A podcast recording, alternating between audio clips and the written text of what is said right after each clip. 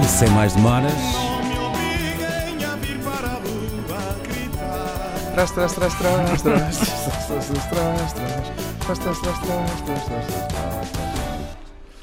Pois muito bem, eh, o Jornal Público, na sua página do Facebook, eh, partilha uma notícia aparentemente inócua que diz que as escolas de Lisboa vão ensinar as crianças a andar de bicicleta, o que parece uma boa notícia. E pensaríamos, sim, o que é que há a acrescentar a esta boa nova? Há a acrescentar, pelo menos 600 pessoas resolveram acrescentar e todas elas são contra esta indignidade, esta coisa de as escolas ensinarem a andar de bicicleta. Foi difícil escolher entre estes 600 comentários o melhor ou pior, mas vou destacar o de Margarida Freire que diz: Na escola, 27 pontos de uh, interrogação. em casa, como sempre foi, 27 pontos de exclamação. A escola promove a sustentabilidade, na qual se enquadra também o uso da bicicleta, mas não deve ensinar, abre aspas, a pedalar. Isso deve ser a função da família. E escolhi esta exatamente por nos dizer que, eh, como era antigamente, as pessoas aprendiam a andar bicicleta em casa, partindo, suponho, a metade de- dos móveis e riscando eh, os soalhos, que aquilo era antes era tudo em madeira.